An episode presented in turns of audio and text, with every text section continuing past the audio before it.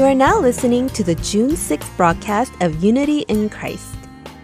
This hour, we have Story of Kings, Sermon, and Praying for the Next Generation. First, let's begin with Story of Kings.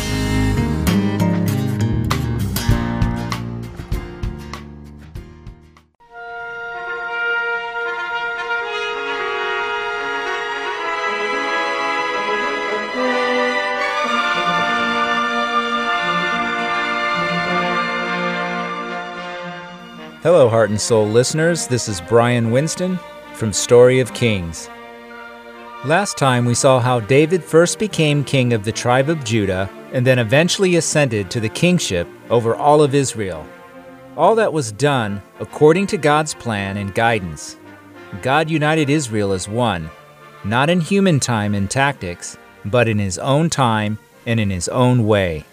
Today, we'll reflect on the story of David as recorded in 2 Samuel chapter 5. Once David became king over all of Israel, he saw the need to find a way for the tribes that had been divided to come together. To do this, he decided to move the capital of Israel to a new city for a fresh start. For the new capital, he chose the fortress of Jebus, where the Jebusites had been living. As some of you might have guessed, this fortress later came to be known as Jerusalem. The fortress of Jebus was located in a high place at an elevation of 2,683 feet. It was as if the topography of the land made this city into a natural fortress. Any potential invaders would have had to first fight the ascending slope before they even reached the city. That is perhaps why, for 400 years from the time of Joshua, the Israelites couldn't drive out the Jebusites from the city. So conquering that city was not a trivial matter, even for King David. In fact, when David and his soldiers marched against the city, the Jebusites in the fortress mocked them. Knowing he was being mocked by his foe, David didn't get upset or hastily start the battle. Instead, he approached the battle by first looking for the enemy's weakness. He instinctively knew it had to do with how they get their water. After some investigation, David found out that the Jebusites drew water from the Gihon River in the East Valley outside the fortress. And there was a water shaft that transported water from the river to the city. David saw this as an opportunity. He planned to enter the fortress of the Jebusites through the water shaft. David built a barrier under the fortress to block the view and dug an underground tunnel. Then at night he entered the fortress through the tunnel. The Jebusite soldiers were totally caught off guard, and they were easily subdued by the Israelite soldiers. The battle ended in Israel's victory. David took up residence in the city and called it the City of David. It was also called the Fortress of Zion. Later, Solomon, David's son, built a temple there, and Jerusalem became the center of Israel's military, politics, and religion.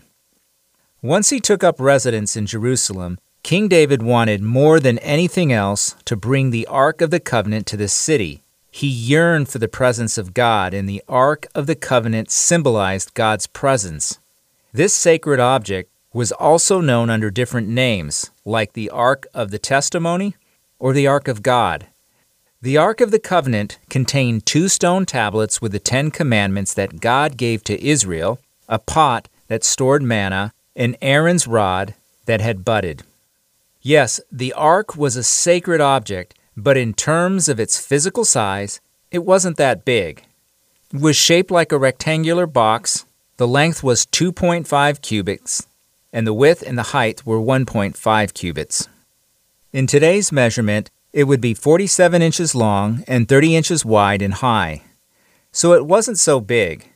As far as the materials used, it was made of acacia wood. The interior and exterior of the ark was covered entirely with gold. It also had a gold molding around it. Also, in four corners, there were four gold rings for the poles to be inserted. The poles were made of acacia wood, covered in gold. When moving the Ark of the Covenant, they had to insert the poles into the gold rings and carry it on their shoulders without touching the ark.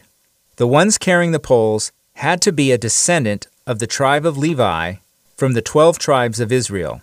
Among the Levites, only the descendants of Levi's second son, Kohath, were allowed to move the ark. The lid or the covering on top of the ark was also important.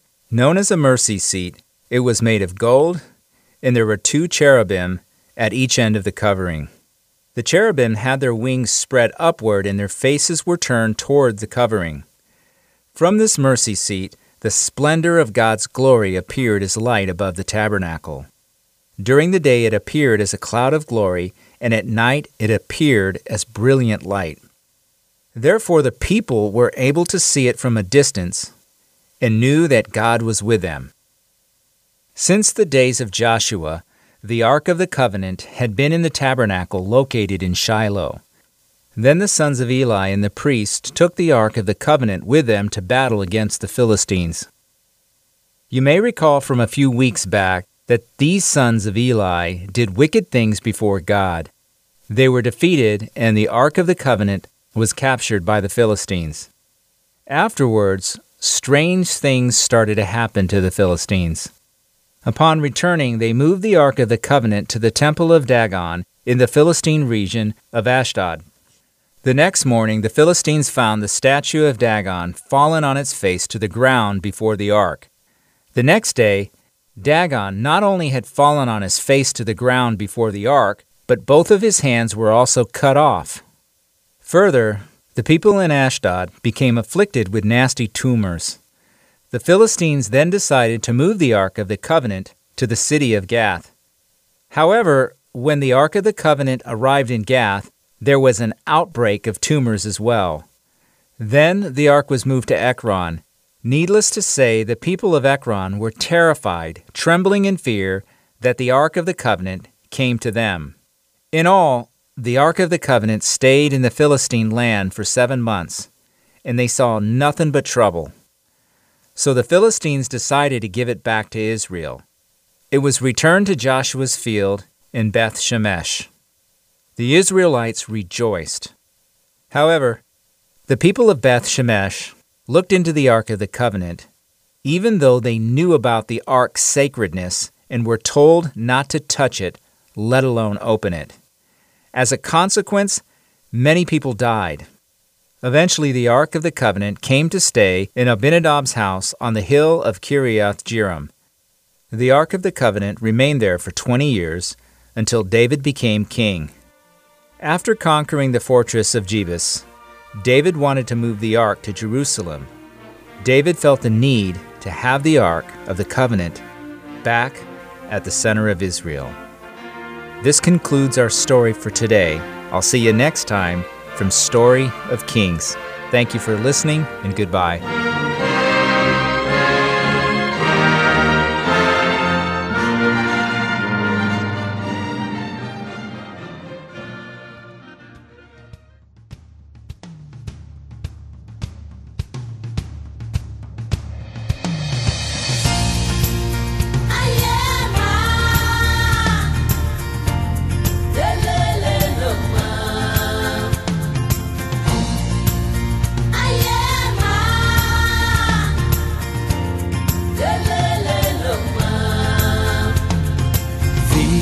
The days of Elijah, declaring the word of the Lord. And these are the days of your servant Moses, righteousness being restored. And though these are days of great trial, of famine and darkness and sword, still we are the voice in the desert, crying, Prepare ye the way of the Lord. Behold, he comes, riding on the clouds, shining like the sun. At the trumpet call, lift your voice. It's a hero jubilee. Out of Zion's hill,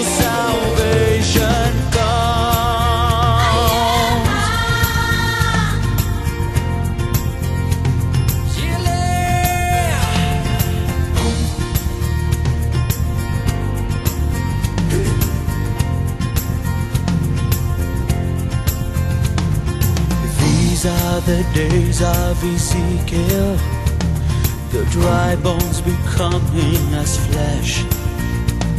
And these are the days of your servant David, rebuilding a temple of praise.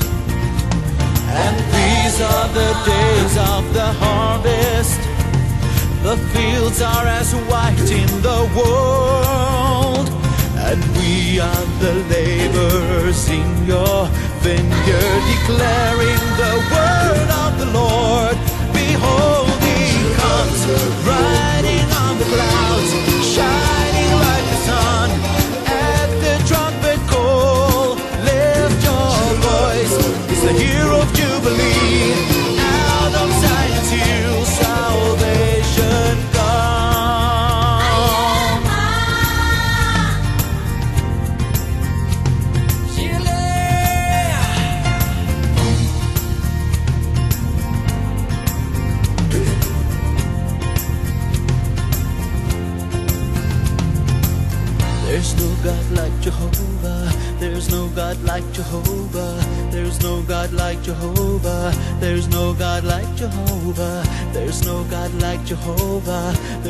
God like Jehovah.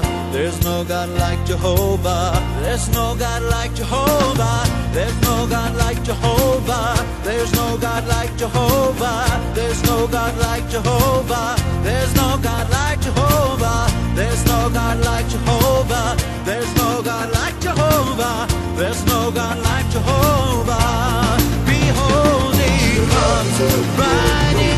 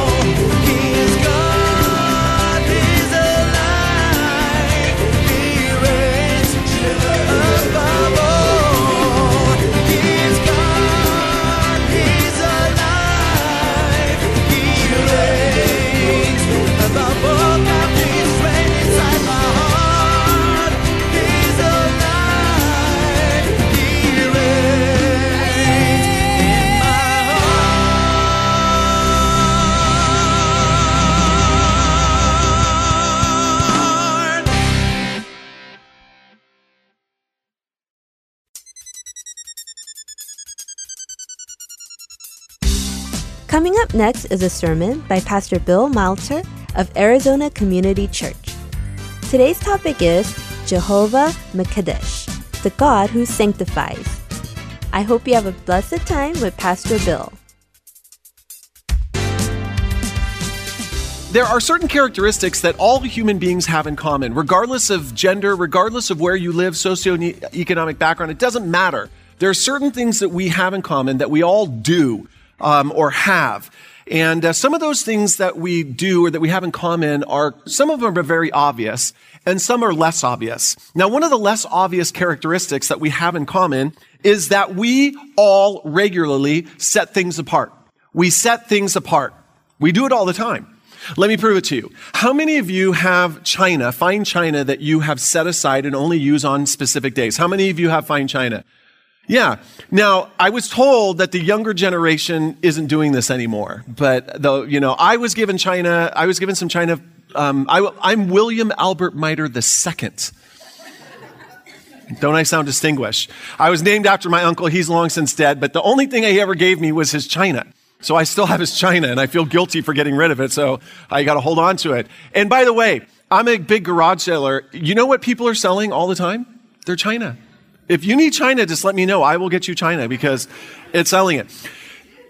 And by the way, if you're if you're going to pass your China on to somebody who doesn't want it, sell it at a garage sale and the person who buys it will want it. So that you know that way you can ensure because the younger generation just doesn't want it.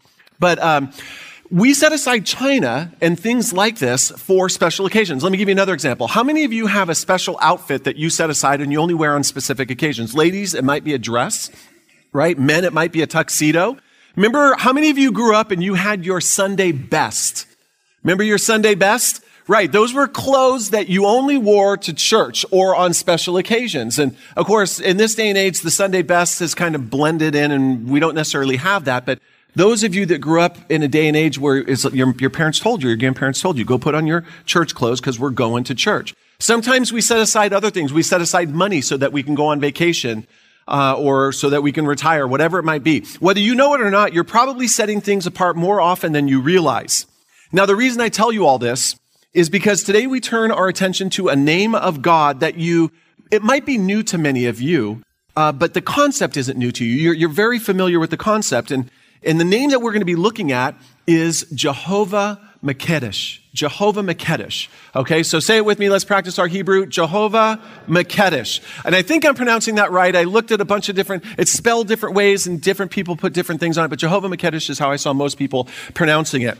And it simply translates the God who sets apart. The God who sets apart, or the God who sanctifies, because the word sanctifies literally means to set apart. So we follow a God who does what we do. We're constantly setting things aside. And guess what? The God that we follow does the exact same thing. But here's where it's interesting God's not setting aside fine china, He's not setting aside outfits. He's setting aside you. He's setting aside you and me. He is the God that has set us apart. So I'd like to take us to the Bible today, Exodus chapter 31. This is the first time we are introduced to this name, Jehovah Makedesh. Exodus 31, 13. Here's what it says. You are to speak to the people of Israel and say, above all, you shall keep my Sabbaths.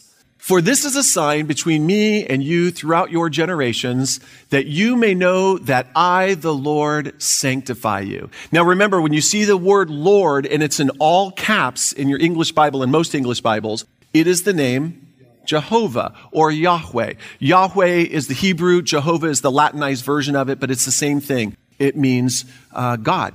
Jehovah Makedesh. And that's the first time that we're introduced to it. It's not the only time, of course. Leviticus 20:18 says, "Consecrate yourselves therefore and be holy, for I am the Lord your God. Keep my statutes and do them. I am the Lord who sanctifies you." Jehovah Makedesh.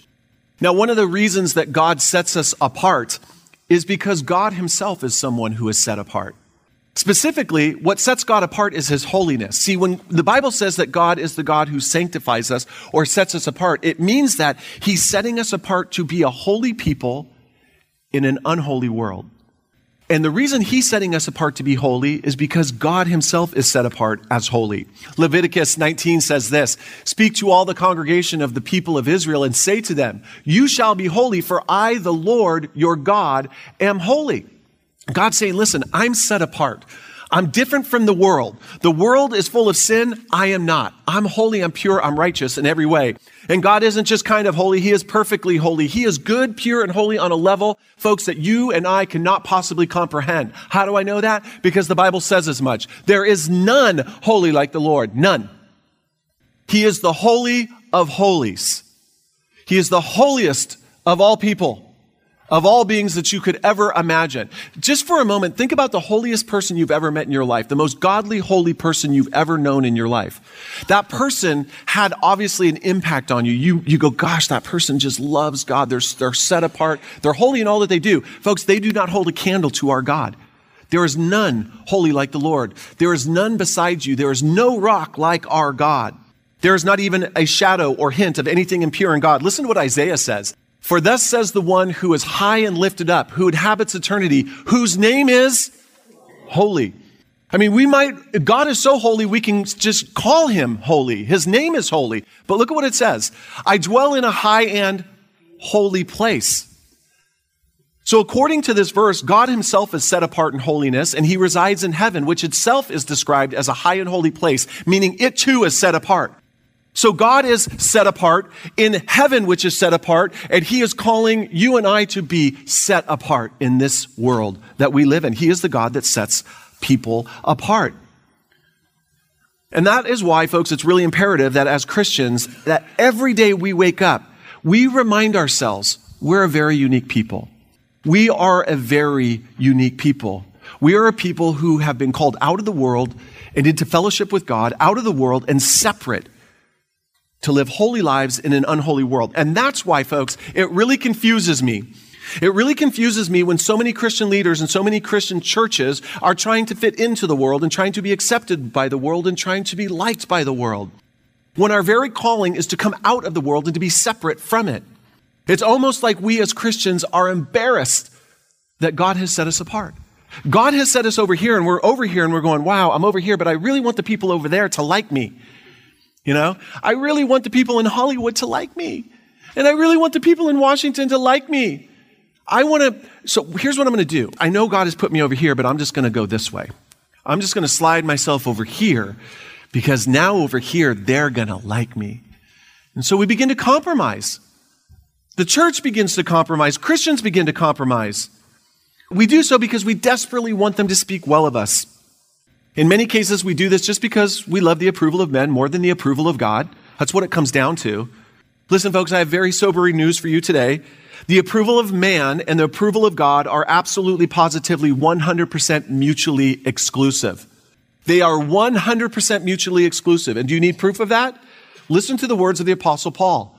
For he's going to rattle off a series of six questions to start this passage. Listen to the six questions.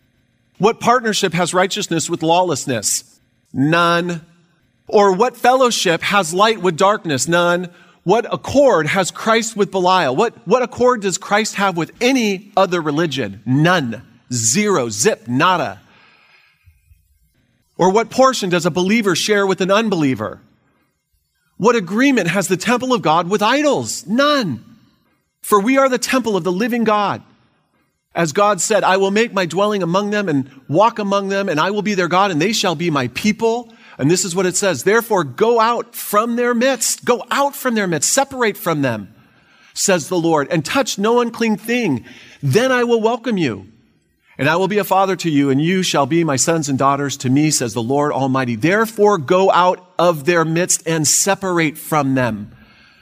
We follow a God who has set us apart. Why then do we find ourselves walking back to the world? We find ourselves walking back to the world in many cases as church leaders and, and Christians is because we want to be liked by them.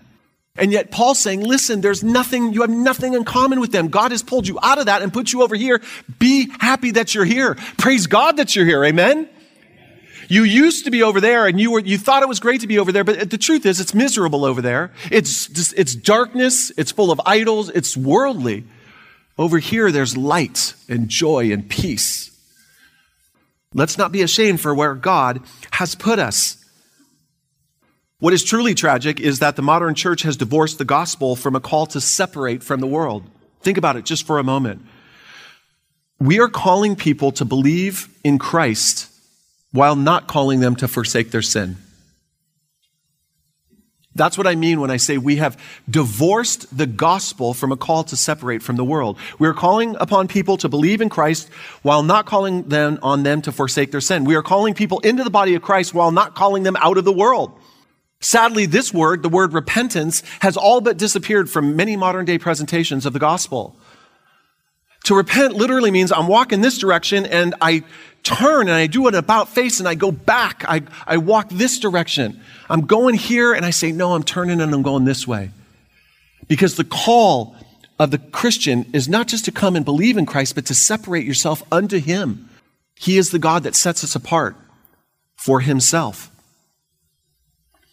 We water down the gospel thinking we're doing people a favor. Let's not tell them the hard stuff. When in fact we are doing more damage. We're doing damage on a scarcely comprehensible. In some cases, we're so desperate to tell people that we've won someone to Christ. And, and this is a pressure for us as pastors and elders of churches. People always go, Well, how many people have come to Christ under your ministry? I don't know. Well, you should know. I, I don't. I, I, I, could get people to raise their hands. I can dim the lights and get the music playing just right and get people to raise their hands, but that doesn't mean that they genuinely put their faith in Christ. We are so desperate in some cases to win people to Christ that we will tell them almost anything or not tell them the things they need to know in order to get them to raise their hand or walk the aisle. By the way, do you want proof that Jesus himself saw repentance and separation the, from the world as part of the gospel message? Listen to what he says in Mark chapter 10. As he was setting out on his journey, a man ran up and knelt before him and asked him, Good teacher, what must I do to inherit eternal life?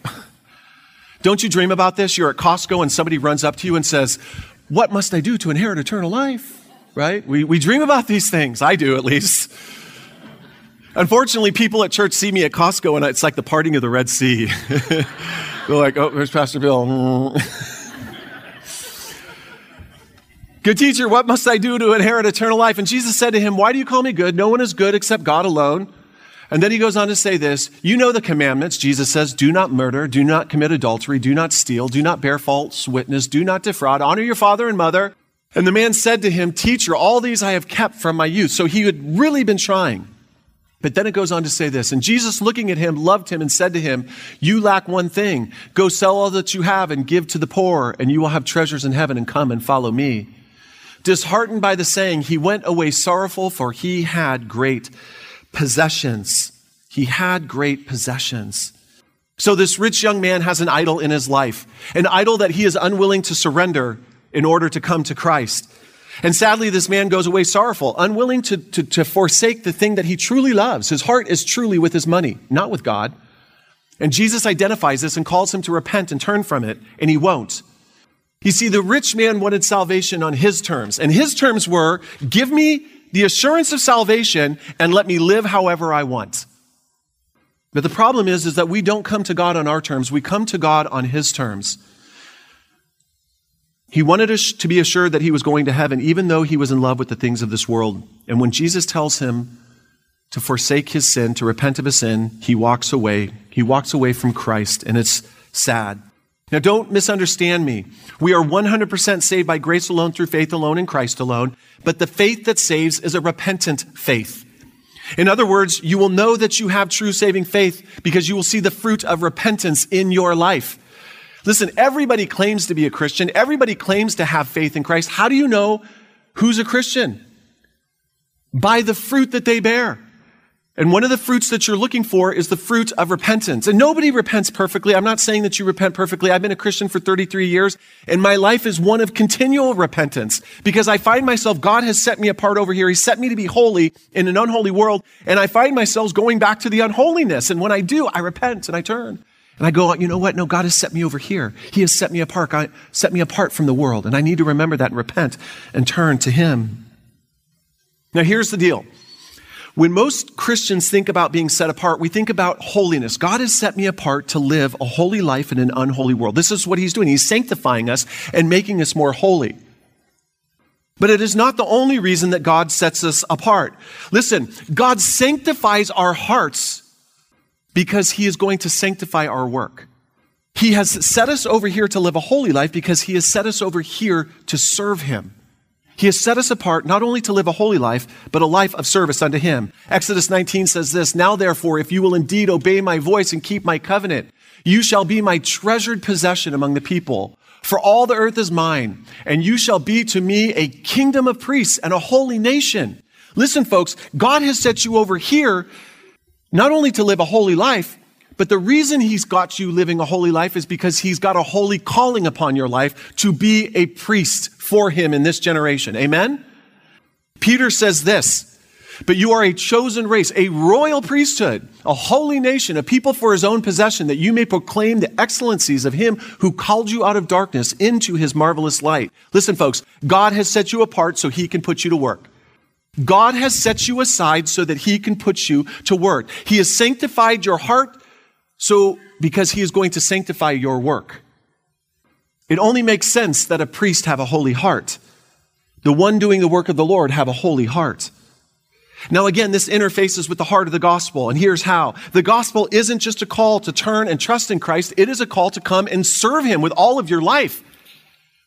Deny yourself, pick up your cross, and follow me All of your life now, now belongs to me. This is the heart of the gospel. When a person becomes a follower of Christ, their life is no longer theirs. Let me ask you, if somebody runs up to you in Costco and says, what must I do to inherit eternal life? What would you tell them? Would you be honest if they had an idol in their life and tell them, repent and turn from it? Would you tell them that your, their life is no longer theirs and that when they come to Christ, they are at His mercy? They are, He is the master. He is going to call the shots. Would you tell them that? Too many people are under the impression that we can accept Jesus and then go back to our old worldly pursuits, laboring for temporal causes that have absolutely no eternal significance. The problem with that is you and I have been set apart to be a royal priesthood. That's what Peter says a royal priesthood. You know what that means, folks? You're not just any type of priest, you are a royal priest, which means you are a royal, kingly, you are in a royal, kingly, regal line of priests. It's a magnificent, glorious, grand, and noble priesthood, and it has to be. You want to know why? Because you are serving the one true, glorious King of Kings and Lord of Lords. It only makes sense that the priests that serve him are a royal priesthood. You and I have been set aside for this very purpose. Folks, there is no higher calling in this life. Nothing even comes close. God Himself has set you and me apart for this high, heavenly, and holy calling. He could not have set us aside for anything greater. And that is why, folks, when we think of Him, we call Him Jehovah Makedesh, the God that has set me aside to live a holy life in this generation, the God that has set me aside to serve Him as a royal priest in this generation. And that is why when we utter His name, Jehovah Makedesh, we utter it with joy in our hearts. You want to know why? Because what God has done with your life and my life is nothing short of a miracle. Is nothing short of a miracle. What do I mean by that? God has taken broken jars of clay and set them aside for the highest, most noble calling in this lifetime to serve the one true God in holiness. Paul says it this way, but we have these treasures and jars of clay to show that the surpassing power belongs to God and not to us. Not to us. And yet, so often I lose sight of this. Now, listen, everything I've said to you so far, I'm gonna, what I'm about to share with you is the most important thing. So if you get nothing from my message, just get this. Are you guys with me? I often lose sight of this. I often lose sight of the fact that God has set me aside to live a holy life in an unholy world. He has set me aside to serve Him as a kingdom, eh, eh, to serve as a royal priest, Him in this generation. I lose sight of that. And I know if I lose sight of it, you lose sight of it. And here's why this is important. It is easy to wake up every single day of your life and think, it's a typical day and I'm a typical person. I cannot tell you how many times I wake up each and every day and I think to myself, it's a typical day and I'm a typical person. Folks, there could be nothing further from the truth. Because this is the day that the Lord has made and He has set me aside to serve Him in this generation. Amen? That's the truth. This is the day the Lord has made, and He has set me aside from everyone else. He has set me aside to serve Him as a priest and a kingdom in, in His eternal kingdom. This isn't a typical day, and I'm not a typical person. And the same truth applies for you too. Listen, I'm a pastor and I wake up on Sundays and I get to come here and preach. And there's days I wake up and I go, it's a typical day and I'm just a typical guy. It's not a typical day and I'm not a typical guy. This is the day the Lord has made and he has set me and you aside to serve him in this generation. You gotta believe it. Whatever you do, folks, do not let today pass without fulfilling your high and noble calling. You are unique. Listen, this is why I think the Bible says even angels long to look into these things. Angels are fascinated that God has set you and me aside. David even said, What is man that you are mindful of him, the Son of Man that you even care for him? What is it about us, God? We are broken jars of clay, and yet you've taken us out of the darkness of this world, set us aside, sanctified our hearts, and given us this holy calling. What is man that you're mindful of him? I'm sure the angels will always probably be perplexed by this, as should you and I. What are we? And yet God has done this very thing for us. God has done this very thing for us. Folks, whatever you do, do not let today pass without understanding your significance in this generation. You are extremely, extremely significant. God has a high, holy, and heavenly calling on your life. He sets you aside at the right time. He took your life, took it out of where it was, and put it someplace special so that you can serve Him. You are a royal priest set apart to serve the King of Kings and Lord of Lords. You know, it's so, what's so interesting about what we are now The Bible talks about you and I as in these terms that we are literally God's treasured possession. We are God's treasured possession. So, for example, when we set stuff aside, we set it aside, and when we do, we're saying it's a treasured possession, right? So, for example, how many of you men in here were given a watch by their father or grandfather? Just not all of us got that, but some of us got watches. How many of you ladies got a ring from a grandma or a grandpa or grandma or grandma or mom? was handed down. How many of you got rings? Yes. So we get things like this, and what we do is we set those aside because they're treasured to us. There's something, they're, they're, it's not a common watch, it's not a common ring. This is a treasured ring because it belonged to my mom or it belonged to my dad. And so we set it aside and it becomes treasured to us. In the same way, when God sets us apart, it's God's way of indicating that we are His treasured possession. Again, look at what it says in Exodus 19. Now, therefore, if you will indeed obey my voice and keep my covenant, you will be, you shall be my treasured possession among all the people, for all the earth is mine, and you shall be a kingdom of priests and a holy nation. Peter alludes to this. He says, But you are a chosen race, a royal priesthood, a holy nation, a people for his own possession. You know who you belong to? You belong to God. He has set you aside so that you can serve him in this generation. He has sanctified you. You are one of the ones, the lucky ones, that have been set apart. And you know why this is important? Here's why it's important. Because life has a way of wearing us down. Life has a way of making us feel small. Life has a way of grinding on us, doesn't it? It sure does. And we wake up, it, it grinds on us. Life grinds us the, on us to the point where we wake up and we go, I'm just a typical guy and it's just a typical day. And we lose sight of who God has made us to be. Folks, you are the most unique people in all the world. Don't lose sight of that. You have been set apart by God Himself to serve Him in this generation. Whatever you do, don't run back to the world. You don't have to, you no longer need the world's approval. Don't be tempted by the world that, oh gosh, if I can just get the world to love me, then my life will have significance. You don't need it. Your life has significance because God has sanctified you and set you apart. And if His eyes are the only eyes that see what you do in this lifetime, be content with that. Be content with the praise of one, with the audience of one, forsaking the accolades of millions for the audience of one.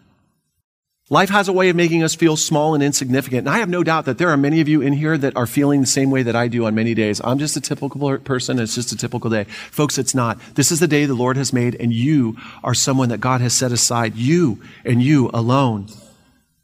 Second Timothy says this now, in a great house, there are not only vessels of gold and silver, but also of wood and clay, some for honorable use, some for dishonorable.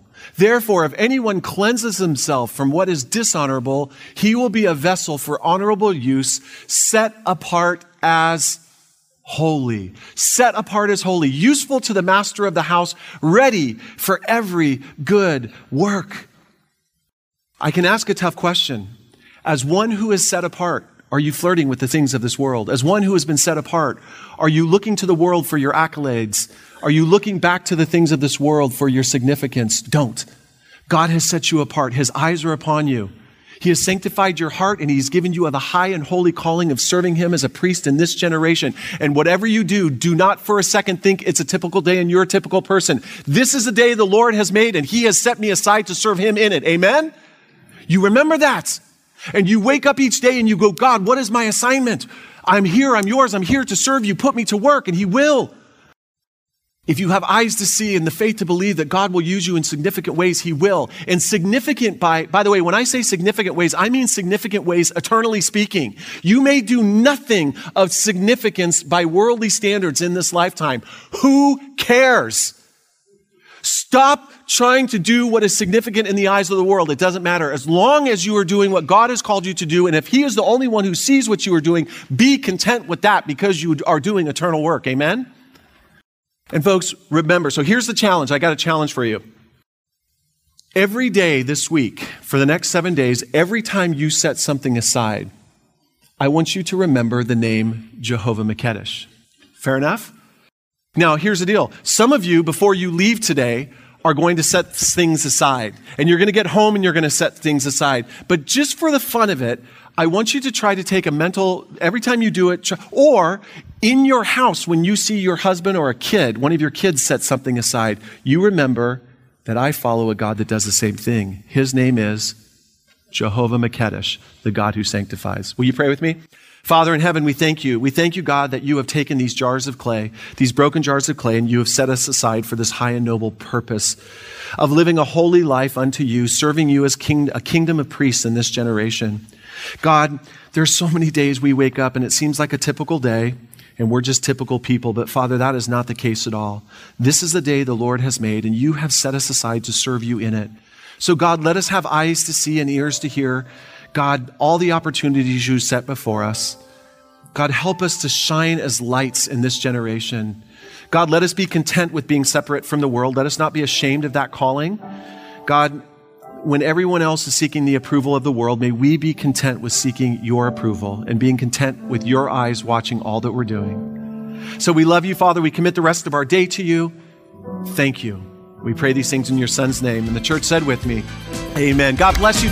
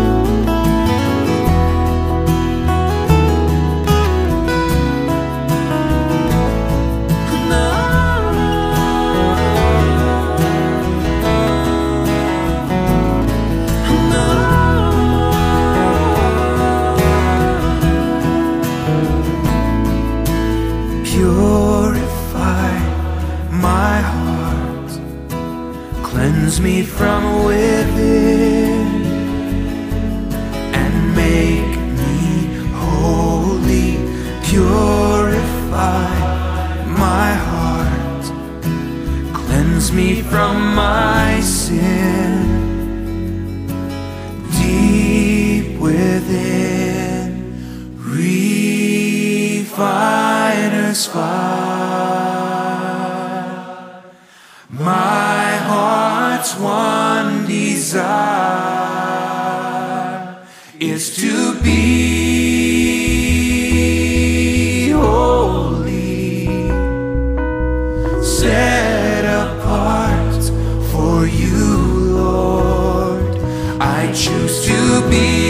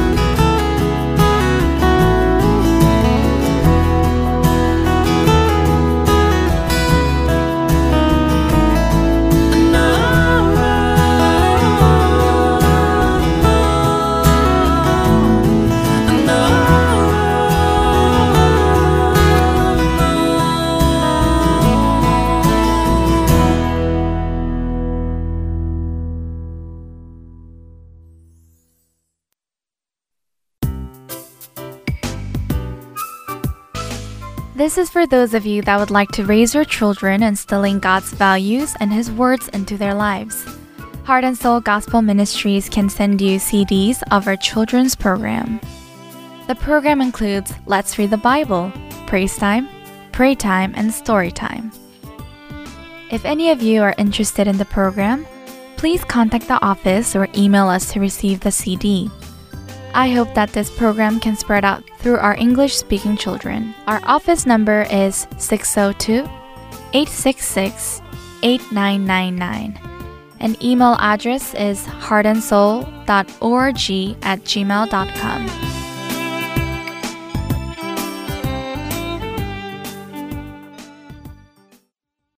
Coming up next is praying for the next generation.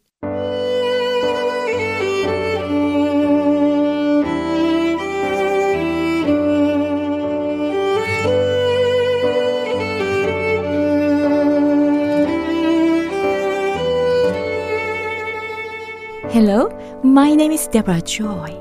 I'm the host of this program, Praying for the Next Generation. As you start the summer season, what kind of precious memories would you like to create with your children? Around this time of year, I usually ask God, Lord, what would you like me to teach John this summer? I first learned the power of this simple prayer in 2016 when my son was 12. I was surprised by his answer, but I knew it was God when he led me to teach John the book of Proverbs. As we studied a few verses daily, God faithfully guided me to different topics to teach him relating to this beautiful book of wisdom such as living a life of purity, worship, wisdom, destiny, making right choices, and godly relationships. However, some days I struggle to share these topics with my son, not knowing if he would really understand or even remember these scriptures later in his life. But our God is so faithful he knew exactly what John was about to face in the next season of his life in public high school. When John became a freshman, I began to see the fruit of God's word spring up in his life as I watched my son learning to make daily choices, to live a life of purity, to share his faith and values with classmates, and to stand up for truth despite peer pressure temptations, misunderstandings, and pain. Proverbs chapter 22 verse 6 says, Train up a child in the way he should go. Even when he is old, he will not depart from it. The Hebrew word for train is hanak, which means to train up, dedicate, and discipline. I know I cannot be the mother I am called to be without God's grace and truth. So I humbly pray on my knees every day, trusting His promises as I walk with John and train him to navigate the ups and downs of his teenage years. My brothers and sisters, how about you? What are you dreaming for your children and family this summer? God has a great plan and vision for you and your loved ones. No matter what you are going through right now, do you truly believe that He will restore and fulfill His dreams for your family? Let's pray. Father, as we come into your holy presence, we cry out to you for our families. Ignite our hearts with holy passion and divine hunger to passionately seek you and pursue your presence together as a family. Restore family altars in our homes to build arks of true worship, saturated in your unfailing love, living truth, and the holy sanctuary of your grace. Lord, restore the biblical foundation of your design for marriage and family. Bless every wife to be submitted and tenderly devoted to her husband out of respect and honor for his position and authority as a protector and head of their household. for this is a beautiful illustration of her devotion and submission to you. Bless every husband to be filled with cherishing and selfless love for his wife, just as you love the church and demonstrated your love for your bride by giving up your life for her. Father, we dedicate our children to you. Help us to raise them with loving discipline and wise counsel that brings the revelation of your divine nature and the power of your truth in their lives. Fill us with your grace and wisdom to train our children with your teaching and instruction, preparing them for the unique calling and destiny that you have for each of them. Let our lives reflect the light of Christ likeness and be the inspiration of faith for the next generation. Bless our children with teachable and humble hearts to honor, respect, and obey their parents in everything, for this is pleasing to you, Lord. Father, we pray for every member of our families who are hurting physically and emotionally right now. Heal every disease in their bodies and restore broken family relationships. Restore the hearts of fathers and mothers to their children and heal the pain of anger, rebellion, bitterness, and unforgiveness.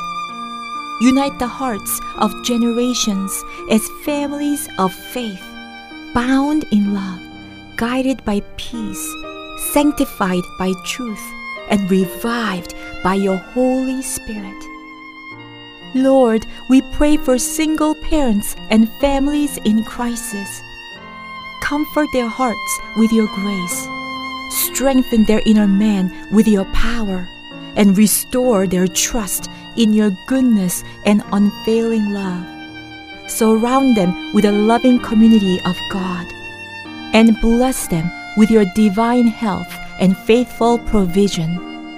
We glorify your holy name, for you, mighty God, will carry out your divine purposes in us and in our families infinitely more than we could ever pray, hope, or dream through your miraculous power at work within us. In Jesus' name we pray. Amen.